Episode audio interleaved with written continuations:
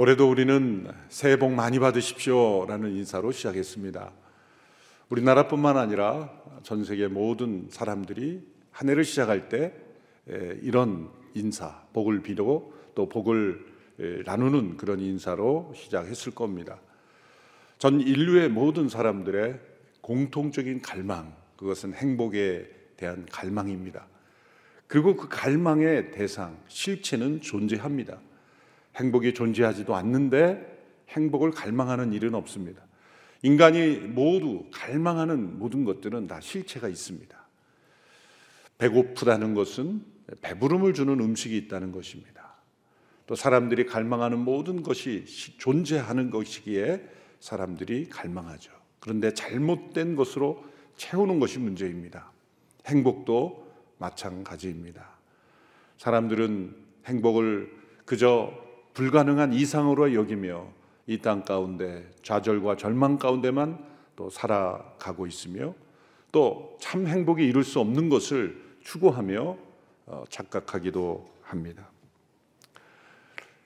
하나님은 복의 근원이시며 또 그래서 하나님의 말씀에도 복이라는 단어가 많이 등장합니다.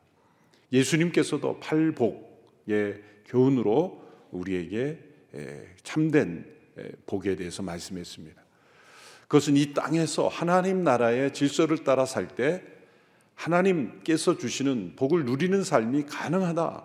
이 세상의 기준이 아닌 환경이나 조건이나 또 사람들이 생각하는 이 세상의 기준이 아닌 하나님의 기준에서의 복이 행복이 분명히 존재하다고 우리에게 말씀해 주고 있습니다. 시편 1편이 바로 그 행복을 추구하는 사람들에 대한 하나님의 진리입니다. 시편 전체의 서론이기도 하면서 하나님과 인간과의 관계 속에서 우리가 누릴 수 있는 복에 대한 지침서라고도 말할 수 있습니다. 이 시편 1편은 시 문학적으로 매우 예술적인 뛰어난 시로 알려져 있습니다. 11절의 시작은 히브리어 알파벳 첫 단어로 시작을 해서 알렙이라고 하는데요. 그로 시작을 해서 6절 마지막 단어가 히브리어 자음의 마지막 단어인 타우 마지막 우리로 말하자면 기억에서 히읗으로 끝나는 그런 언어적인 예술성도 담고 있습니다. 모든 자음을 다 사용하여 짧은 시편에 이 시를 남긴 것은 하나님과 우리 인간 행복에 관한 모든 것을 담고 있다라는 메시지인 것 같습니다. 우리말 성경의 첫 단어는 복 있는 사람은 이렇게 시작을 합니다만 히브리어 시의 첫 단어는 복되도다라는 감탄사로 시작을 합니다. 예수님께서도 팔복의 교훈을 말씀하실 때 개정 번역에서는 심령이 가난한 자는 복이 있나니 이렇게 중간에 복을 넣습니다만 우리말 번역에서는 복되도다 이 번역이 더 원어에 가까운 번역이죠. 복되도다. 예수님께서 바로 이 시편 1편에 복을 선언하며 또한 이 복에 대한 감탄을 하는 이 언어를 시편으로부터 예수님께서 인용하신 것을 우리는 알 수가 있습니다. 복수형으로 쓰여진 것은 마치 복의 상태가 겹겹이 중첩되어 나타나고 쌓여 있는 것으로 보이는 것은 강조한 것입니다. 오, 얼마나 놀라운 복인가. 그렇게 탄성하는 것입니다. 마지막 단어는 망하리로다. 이렇게 끝납니다. 복에 대한 감탄에서 시작해서 정반대로 마지막은 멸망한 인생에 대한 탄식과 안타까움으로 끝나는 것입니다. 그러므로 시편 1편은 모든 인생을 복된 인생과 망하는 인생, 행복에 이르는 의인의 길과 불행에 이르는 악인의 길로 대조하고 있습니다. 인생이란 많은 인생길이 있는 것 같지만 단 두 가지의 길밖에 없는 것입니다. 생명의 길과 죽음의 길, 하나님의 길과 사단의 길, 의인의 길과 악인의 길, 아벨의 길과 가인의 길, 에덴 동산에 두 개의 나무, 생명 나무와 선악을 알게 하는 두 나무가 있었듯이 우리 모든 인생에는 두 개의 갈래길에 서 있는 것입니다. 먼저 오늘 1절 말씀은 행복에 이르는 삶을 설명하면서 먼저 부정적 표현으로서 복이 있는 사람들이 하지 않는 것을 먼저 설명합니다. 1절의 말씀 같이 읽습니다. 시작. 복이 있는 사람은 악한 사람들의 꾀를 따라 가지 않고 죄인들의 길에 서지 않으며 남을 없이는 여기는 사람들과 자리를 함께하지 않고 먼저 복된 상태와 정반대의 상태를 먼저 언급하는 것은 이 세상이 악하기 때문입니다. 또 사람들이 자신 안에 있는 죄와 악을 깨닫기 전에는 행복에 이를 수 없기 때문입니다. 행복에 이르는 길 첫 단계는 사람들이 얼마나 죄 가운데 있는지 자기 자신의 문제를 정확하게 깨닫는 것입니다. 병을 고치기 위해서는 진단이 정확해야 하듯이 인간 자신에 대한 세상에 대한 정확한 진단 없이는 행복에 이를 수 없습니다. 이 세상은 그 진단을 피합니다. 그저 인간의 가능성, 인간의 어떤 능력을 격려하고 부추기기만 합니다. 그러나 성경은 언제나 인간의 타락한 실상을 먼저 지적하고 회개를 통하여 참된 행복에 이르도록 인도합니다. 그래서 악인들의 꾀를 따르지 않고 죄인들의 길에 서지 않고 오만한 자들의 자리에 앉지 아니한다. 여기 세 가지 표현이 점층되어 등장하죠. 악인들의 꾀, 죄인의 길, 오만한 자의 자리. 여기 안에는 또 세 가지 점층법이 포함되어 있습니다. 첫 번째 점층을 보면 꾀라는 단어가 나오는데 이 꾀가 길이 되고 길이 자리가 됩니다. 이 많은 꾀들 중에 어느 한 가지 꾀를 택하여 선택하여 행동하게 되고 그 행동이 반복하게 되면 길이 됩니다. 이 길은 물리적인 길이 아니라 마음의 길, 생각의 길을 의미하죠. 길은 많이 다녀서 사람들에 의하여 밟혀져서 어, 단단해진 것이 길입니다. 많이 사람들이 지나다닌 곳이죠. 그리고 그 길은 곧 자리가 됩니다. 고착화된다는 거죠. 굳어지는 것입니다. 꾀가 길이 되고 길이 자리가 됩니다. 자리가 되었다. 그것은 견고한 사고방식으로 굳어졌다는 것을 의미합니다. 그것을 세계관이라고도 말할 수 있고 가치관이라고도 말할 수가 있고 또 한 개인의 신념뿐만이 아니라 한 민족, 한 시대를 장악하고 있는 그러한 사고방식, 패러다임 이런 것들을 의미하는 것입니다. 어느 한 사람의 꾀로부터 시작한 것이 자리에 이룰 수 있다. 오늘 이 시대의 무서운 흐름들을 보면 버틀러라고 하는 사람이 꼭 인간이 남자와 여자로서만 살 필요가 있을까? 여자 여, 이 생물학적으로는 여성이지만 나는 남자로서 살아가겠다고 하면 그걸 허용해 줘야 된다. 꾀죠, 꾀.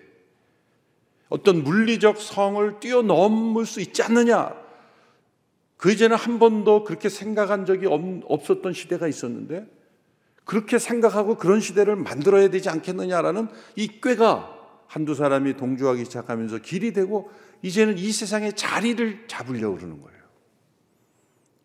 그런 것들을 합법화하려는 운동이 일어나고 그것이 세계의 대세인 것 같지만 아닙니다. 아직도 소수입니다. 주로 선진국이라고 하는 나라들에서 이러한 법을 제정하니까 그것이 다수라고 말하지만 아닙니다. 대다수는 아니라고 생각을 합니다. 그런데 그것이 마치 대세인 것처럼 시대의 흐름인 것처럼 그렇게 자리로 만들어가는 한 사람의 악한 사람의 꾀가 길이 되고 자리가 되는 일이 있어서는 안 되죠. 선한 꾀가 길이가 되고 자리 자리가 되어야 되는데 그렇게 정반대로 되는 일들이 있어서는 안 되는 거죠. 또한 여기엔 두 번째 점층법이 나옵니다. 악인에서 죄인으로 또 죄인에서 오만한 자 이렇게 됩니다. 이것은 악이라는 것이 보다 더 근본적인 것이고 보편적인 것이라는 겁니다. 하나님을 떠나 있는 모든 상태가 악의 상태입니다. 우리는 악 그러면 어떤 법적으로 나쁜 짓을 하고 남에게 피해를 주는 그러한 것으로만 생각하지만 하나님과 단절돼 있고 또 하나님을 떠나 있는 모든 상태가 악의 상태이며 그 악에서 나타나는 것이 죄입니다. 그리고 그 죄의 가장 대표적인 모습이 교만, 오만입니다. 다른 사람을 무시하고 멸시하는 업신 여기는 모습. 그래서 악이라는 토양에서 죄가 발생하고 그 죄의 대표적인 증상이 바로 교만으로 나타나는 것입니다. 또이 1절에 나타난 세 번째 점층은 따르는 것에서 서는 것이 되고 서는 것에서 앉는 것입니다. 점점 활동적인 것에서 비활동적인 것으로 고정되어 가죠. 이것은 죄와 악이 우리를 점점점 마비시켜 가는 것을 우리에게 표현해 주고 있습니다. 어떤 꾀를 가지고 활동했다가 그것이 길이 되면 점점점 우리는 죄의 포로가 되고 노예가 됩니다. 점점점 생각이 굳어지고 다른 것을 생각하지 못하게 되고 그리고 이제는 생각할 필요 없이 그렇게 그런 삶에 고착되어 버리고 주저앉아 버린 죄에 마비된 상태가 이르게 되는 것입니다. 이것이 바로 행복의 정반대의 상태입니다. 악한 자의 꾀가 길이 되고 그것이 자리가 되고 악이라는 토양에서 죄가 나타나고 교만으로 나타나고 그리고 점점 점점 마비되고 굳어지는 모습 그래서 전 세계 사람들이 마치 한 사람처럼 그렇게 공통된 현상을 보이고 있는 것이죠. 이제 2절에서는 적극적으로 정반대, 이제 복 있는 사람의 삶을 설명합니다. 2절의 말씀을 보겠습니다. 시작. 오직 여호와의 율법을 즐거워하고 그 율법을 밤낮으로 깊이 생각하는 자로다. 제일 처음에 악한 자들의 꾀로부터 시작을 했는데 여기서는 하나님의 율법을 즐거워하고 깊이 생각하는 이 생각의 영역, 이 꾀와 이 생각이 서로 대조되는 것이죠. 죄인들의 길에 서고 있고 또 교만한 자의 자리에 앉아 있으면 변화되기가 힘듭니다. 바꾸기가 힘듭니다. 그 자리에서 내려오게 하기가 힘듭니다. 그 길을 멈춰서게 하기가 힘듭니다. 그래서 꾀가 나오지 않도록 악한 자의 꾀가 나오지 않도록 생각의 영역에서 먼저 차단해야 된다는 거죠. 그 길은 오직 한 가지밖에 없습니다. 하나님의 말씀을 주야로 묵상하는 것. 우리의 생각의 단계로부터 복 있는 상태로 들어가야 한다는 거예요. 그 사람들이 좋은 생각을 해라, 선한 생각을 해라 하지만 하나님의 말씀으로부터 우리가 그 생각의 이 내용을 공급하지 않고 인간 안에서 스스로 선한 생각을 만들어낼 수가 없어요. 그러므로 하나님의 말씀을 주야로 묵상하는 것입니다. 1년에 한 번 묵상한 것 갖고는 우리 안에서 일어나는 이 악한 꾀들을 막아낼 길이 없어요. 하루에 우리의 머리에 떠오르는 생각들이 얼마나 많은지 아십니까? 한두 생각 정도가 아닙니다. 우리의 머릿속에 떠오르는 게 얼마나 많은 생각들이 떠오르는지 몰라요. 그 중에 한 가지, 두 가지만 선택하여 걸어도 우리는 죄인들의 길에 서게 되는 거예요. 그러므로 우리의 생각을 하나님의 말씀으로 채워가는 것, 우리의 생각 단계에서 악한 자의 꾀가 되지 않고 하나님의 말씀으로부터 나온 하나님의 음성, 그리고 선한 생각들로 채워가야 한다는 거죠. 그래서 우리가 제일 먼저 앉아야 될 것은 오만한 자리에 자리가 아니라 말씀을 묵상하는 자리. 그 자리에서 우리는 역으로 우리의 생각이 하나님의 말씀의 기초에 있기에 우리는 죄인들의 길이 아닌 의로운 삶의 길을 갖게 되고 그리고 우리의 안에서 일하는 모든 생각들이 다 선한 하나님을 기쁘시게 하는 선한 생각들로 가득하게 됩니다. 그래서 우리가 1월 1일부터 시작한 성경 읽기가 중요한 것이고 매일매일 우리가 하나님 앞에 말씀 앞에 서며 기도하는 것이 중요한 것입니다. 그리고 내가 정말 행복에 이르는 길을 가고 있는가라는 중요한 그 시금석은 무엇입니까? 하나님의 말씀을 즐거워하고 있는가? 나의 즐거움은 하나님의 말씀을 읽는 시간인가? 하루 동안 여러분 제일 기다려지는 시간이 언제입니까? 말씀을 펴서 읽는 그 순간 말씀을 묵상하는 게 여러분의 하루의 일과 속에 가장 즐겁다면 여러분 지금 행복에 이르는 길을 걷고 있는 것입니다. 무엇이 여러분의 하루의 일과 중에 가장 즐거운 시간입니까? 말씀을 즐거워한다면, 말씀을 묵상하는 것이 가장 기쁜다면, 악한 꾀가 우리를 공격하지 못할 것입니다. 그래서 성경 읽기가 중요한 거죠. 어떤 분이 스펄전 목사님에게 목사님 저는 무릎을 꿇고 힘들게 성경을 스무 번이나 완독했는데 아직도 저는 하나님의 그 말씀의 능력이 느껴지지 않습니다. 그랬더니 스펄전 목사님이 무릎 꿇고 읽어서 그렇습니다. 너무 힘들게 고행하듯 그렇게 성경을 읽으라고 하신 적이 없거든요. 물론 누워서 읽으라 그런 말씀은 없지만 앉았을 때든지 누웠을 때든지 길에 갈 때든지 어느 때든지 하나님의 말씀을 사랑하는 우리 누워서도 때로 말씀을 묵상할 수가 있죠. 그러나 우리가 앉아서든 길을 갈 때든 삶의 모든 영역에서 하나님의 말씀을 기뻐하고 즐거워하는 그러한 마음의 태도가 중요한 것이지 고행하듯 그렇게 하나님께서 우리에게 말씀을 대하라고 하지 않으셨습니다. 2절에서 딱 한 구절로 하나님의 말씀을 묵상하는 것을 즐거워하는 이 마음 그것은 행복의 길로 들어선 것이기에 그 이후는 말하지도 않습니다.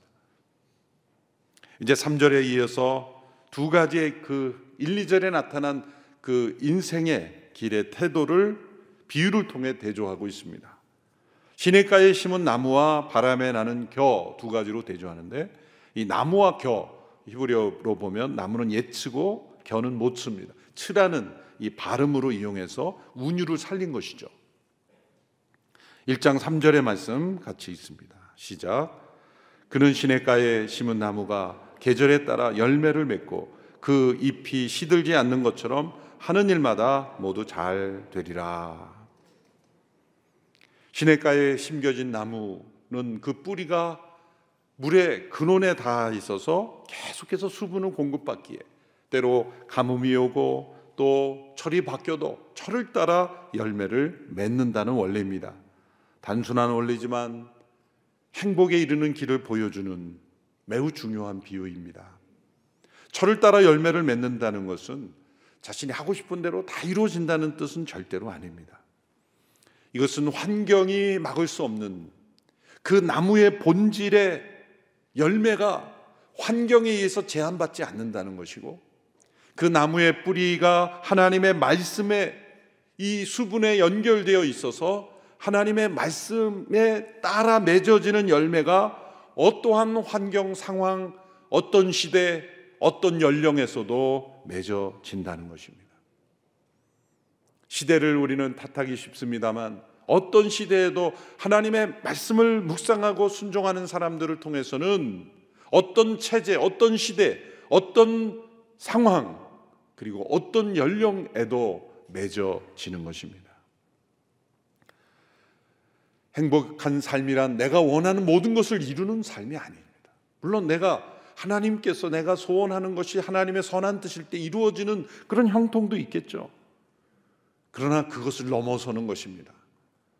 하나님의 말씀을 통해 나의 삶 속에 그 말씀이 이루어지는 것, 어떠한 상황 속에서도 이루어지는 것, 그것이 바로 형통이요 그것이 행복입니다. 어떤 분들은 젊었을 때는 건강해서 행복했지만 이제 노년이 되어 몸이 마음대로 움직이지 않아서 불행하게 여깁니까? 그것은 행복의 기준이 잘못되어 있는 것입니다. 참된 행복을 이루는 사람은 우리 인생에서 벌어질 수 있는 모든 상황 속에서 복된 삶을 삽니다. 소년이든 청년이든 중년이든 노년이든 건강하든 병들었든 심지어 죽음 앞에서도 우리는 행복할 수 있어야 합니다. 죽음이 눈앞에 있기에 나는 불행하다고 여긴다면 그것은 행복한 삶을 살지 못한 것입니다. 시냇가에 심겨진 나무가 나무가 어떤 환경도 두려워하지 않듯이 어떤 상황도 두려워하지 않듯이 열매를 맺듯이 그렇게 행복을 누리는 것입니다. 시편 92편 12절에서 14절의 말씀을 보십시오. 같이 읽겠습니다. 시작. 의인들은 종려나무처럼 번성하고 레바논의 백향목처럼 자랄 것입니다. 여호와의 집에 심긴 사람들이니 우리 하나님의 뜰에서 번성할 것입니다. 그들은 노년에도 여전히 열매를 맺고 진액이 가득하고 싱싱할 것입니다. 청년처럼 힘이 세다는 게 아니라 청년의 때에 맺을 열매가 있고 노년의 때에 맺을 열매가 있는 거죠. 우리 하나님과의 올바른 관계 속에서만 있다면 하나님의 말씀을 주야로 묵상하며 즐거워한다면 우리 인생가 어느 때에 이르렀든지 시절을 쫓아 열매를 맺는 삶이 가능하다는 것이죠. 행복은 바로 거기에 따라오는 부산물이요, 덤이요. 하나님께서 더하여 주시는 축복일 뿐입니다. 그러나 아기는 그렇지 않습니다. 4절의 말씀을 보십시오. 4절 시작. 아기는 그렇지 않으니 그저 바람에 날려가는 겨와 같도다. 겨는 알곡을 빼고 남은 쓸데없이 버려지는 것입니다. 사람들의 인생이 허무하게 느껴진 것은 겨, 껍데기를 붙잡고 살기 때문입니다. 작은 바람에도 날아가 버릴 것을 붙잡고 살 때는 우리의 삶이 허물을 느낍니다. 이 세상에서 많은 것을 이루었다고 생각하지만 결국 자신이 겨에 불과한 것을 붙잡았다고 느낄 때 허무감을 느끼는 것입니다. 5절, 6절에 이르면 이제 1, 2절의 분위기와 다릅니다. 1절, 2절에서는 마치 이 악과 죄에 둘러싸여 있는 사람들이 더 많았습니다.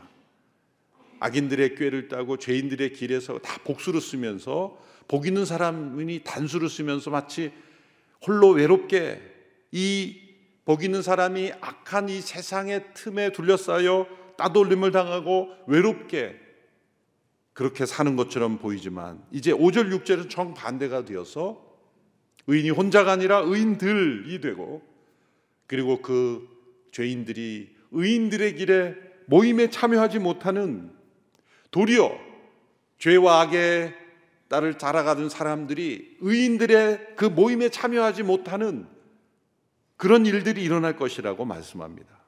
5절 6절의 말씀 같이 읽습니다. 시작. 그러므로 악인들은 심판을 견디지 못하며 죄인들은 의인의 모임에 참석하지 못하리라. 의인의 길은 여호와께서 보호하시나 악인의 길은 망하리라. 역전이 일어난 것입니다. 이 땅 가운데 살아갈 때 우리는 죄와 악을 의지하여 살아가는 사람들이 더 강해 보이고 그런 사람들이 더 많아 보입니다. 그러나 하나님께서는 의인을 보호하시기에 그리고 심판하시기에 이 모든 역전이 일어난다는 것입니다. 사람은 동물이 아닙니다. 동물은 자신이 행한 행동에 대한 인격적 책임을 묻지 않습니다. 사람은 자유의지를 가지고 스스로 택하여 살아가는 존재이기에 사람에 대해서 하나님이 심판하십니다. 우리의 선택에 대하여 하나님이 심판하십니다. 우리가 살아온 길에 대하여 그리고 우리의 꾀에 대하여 하나님은 심판하십니다. 모든 것을 아시는 하나님의 철저한 심판 앞에 설 때 이제 역전이 일어나게 될 것입니다. 사람들이 왜 죽음을 두려워합니까? 사실은 육체적인 호흡이 멈추는 것을 두려워하는 게 아니에요. 죽음에 따르는 심판을 두려워하는 것입니다. 말하지 않지만 죽음에 뒤따르는 심판이 있음을 알기에 두려운 것입니다. 단지 우리의 몸이 활동을 멈추는 것을 두려워하는 것이 아닙니다. 참된 행복은 어떤 것입니까? 죽음 앞에서 이제 죽음 이후에 따르는 하나님의 심판을 견딜 수 있는 사람. 그 심판 앞에 두렵지 않고 담대한 사람은 죽음 앞에서도 담대할 수 있습니다. 죽음 앞에서도 행복할 수 있어야 돼요. 사람은 날 때와 죽을 때가 정반대가 되어야 합니다. 모든 사람은 이 세상에 태어날 때 울면서 태어납니다. 아기들은 왜 울까요? 두려움 때문입니다. 세상이 두려운 것이죠. 어머니의 모태가 가장 안전하고 평안했던 세상의 가장 행복한 순간이었는데 행복이 날아가 버린 것입니다. 이 세상에 태어날 때 두려움 속의 세상에 태어나죠. 그러나 주변의 모든 사람들은 기뻐하며 박수를 칩니다. 우리가 태어날 때 그 모습이었는데 만약 우리가 이 세상을 떠날 때도 같은 모습이라면 본인은 죽음이 두려워 벌벌 떨고 주변의 모든 사람은 빨리 갔으면 좋겠다 박수 치면 그 뭔가 잘못된 인생을 산 거죠. 죽었을 때 정말 올해의 가장 기쁜 뉴스다 그런 그건 정말 불행한 인생을 산 거예요. 행복한 인생은 정반대가 되는 것이죠. 우리가 이 땅에 태어날 때는 울면서 태어났지만 이 땅을 떠날 때는 환한 미소로 기쁨의 모습으로 행복을 누린 모습으로 세상을 떠나 주변의 모든 사람은 어린아이처럼 다 엉엉 울어야 되는 거예요. 이분이 떠나서 우리는 너무 안타깝고 슬프다. 그것이 바로 행복한 삶을 살았던 인생인 것입니다. 어떻게 그런 인생을 살까요? 이절로 돌아가서 하나님의 말씀을 주야로 묵상하고 그 말씀으로 사는 시냇가에 심은 나무가 될 때, 철을 따라 열매를 맺을 때, 그 마지막 인생의 철은 죽음 아니겠습니까? 인생의 매 순간에 그 철을 따라 살아가면서 마지막 인생의 철, 죽음 앞에서도 우리는 행복할 수 있어요. 우리는 심판을 이미 십자가에서 받은 사람이기 때문입니다. 예수 그리스도의 의로움을 덧입었기에 하나님의 심판 앞에서 우리는 담대할 수 있는 것은 예수 그리스도의 은혜 때문입니다. 그분의 공로 때문이고 그 그분의 의로움을 덧입어 우리는 하나님의 심판을 견디게 되는 거예요.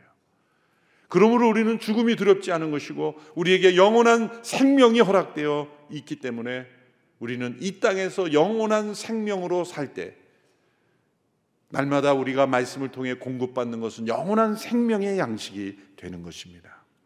참된 행복은 이 모든 것을 대비하고 준비한 삶입니다. 마틴 노이존스 목사님이 최근 두란노에서 시편 1편 강해 설교가 번역이 되어 놨는데 그 마지막 부분을 제가 인용하고 말씀을 맺고자 합니다. 인생은 흘러가는 강물처럼 움직입니다. 정말 복을 받고 행복해지고 싶다면 시작뿐 아니라 끝도 숙고해야 합니다. 전체를 바라봐야 합니다. 인생은 모두 하나로 이어져 있고 죽음 너머에서 벌어질 일은 지금 여기서 우리가 어떤 존재인가에 의해 결정됩니다. 죽음을 꿰뚫어 보는 믿음이 없으면 이 세상에서 참된 행복을 얻을 수 없습니다. 이 순간이 아무리 행복해도 죽음의 위협과 가능성은 언제나 있기 때문에 긴장을 풀 수가 없습니다. 처음부터 끝까지 모든 것을 고려하는 인생관을 가져야 합니다. 그래야, 그제야 여러분이 참으로 복된 사람이 됩니다. 예수 그리스도 안에서만 참된 행복을 누릴 수 있는 이유가 바로 여기에 있습니다. 예수는 우리에게 우리의 존재의 근원을 알려주셨고, 우리가 존재 이 땅에서의 죽음 이후의 삶을 우리에게 약속하셨기 때문입니다. 새해를 시작하면서 올 한 해 우리가 이 땅에서 누리는 최고의 행복한 한 해가 되며 또 우리에게 언젠가 찾아올 죽음 앞에서도 가장 행복한 자로 우리는 영원한 나라에 들어가는 우리 모두가 되기를 주님의 이름으로 축원합니다. 기도하겠습니다. 하나님 아버지 우리에게 참된 행복의 길로 우리를 인도하시니 감사하며 만복의 근원이신 하나님 앞에 날마다 그 복을 누리며 전하며 사랑하는 우리 모두가 되게 하여 주옵소서. 예수님의 이름으로 기도합나이다. 아멘.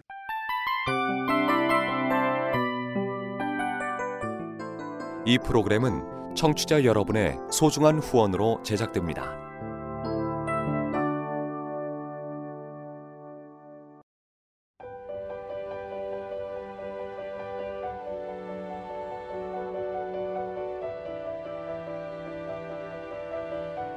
세상에는 수많은 교회들이 있지만 더 깊이 있는 말씀 강해를 찾기 위해 크기로만 교회를 선정하지 않습니다. 보다 좋은 영적 콘텐츠를 더 많이 나누기 위해 방송비를 받지 않습니다. 1년 365일 복음만 전하고 싶어서 우리는 광고를 하지 않습니다. 온누리의 복음을 땅끝까지 CGN TV와 함께 땅끝 선교사가 되주세요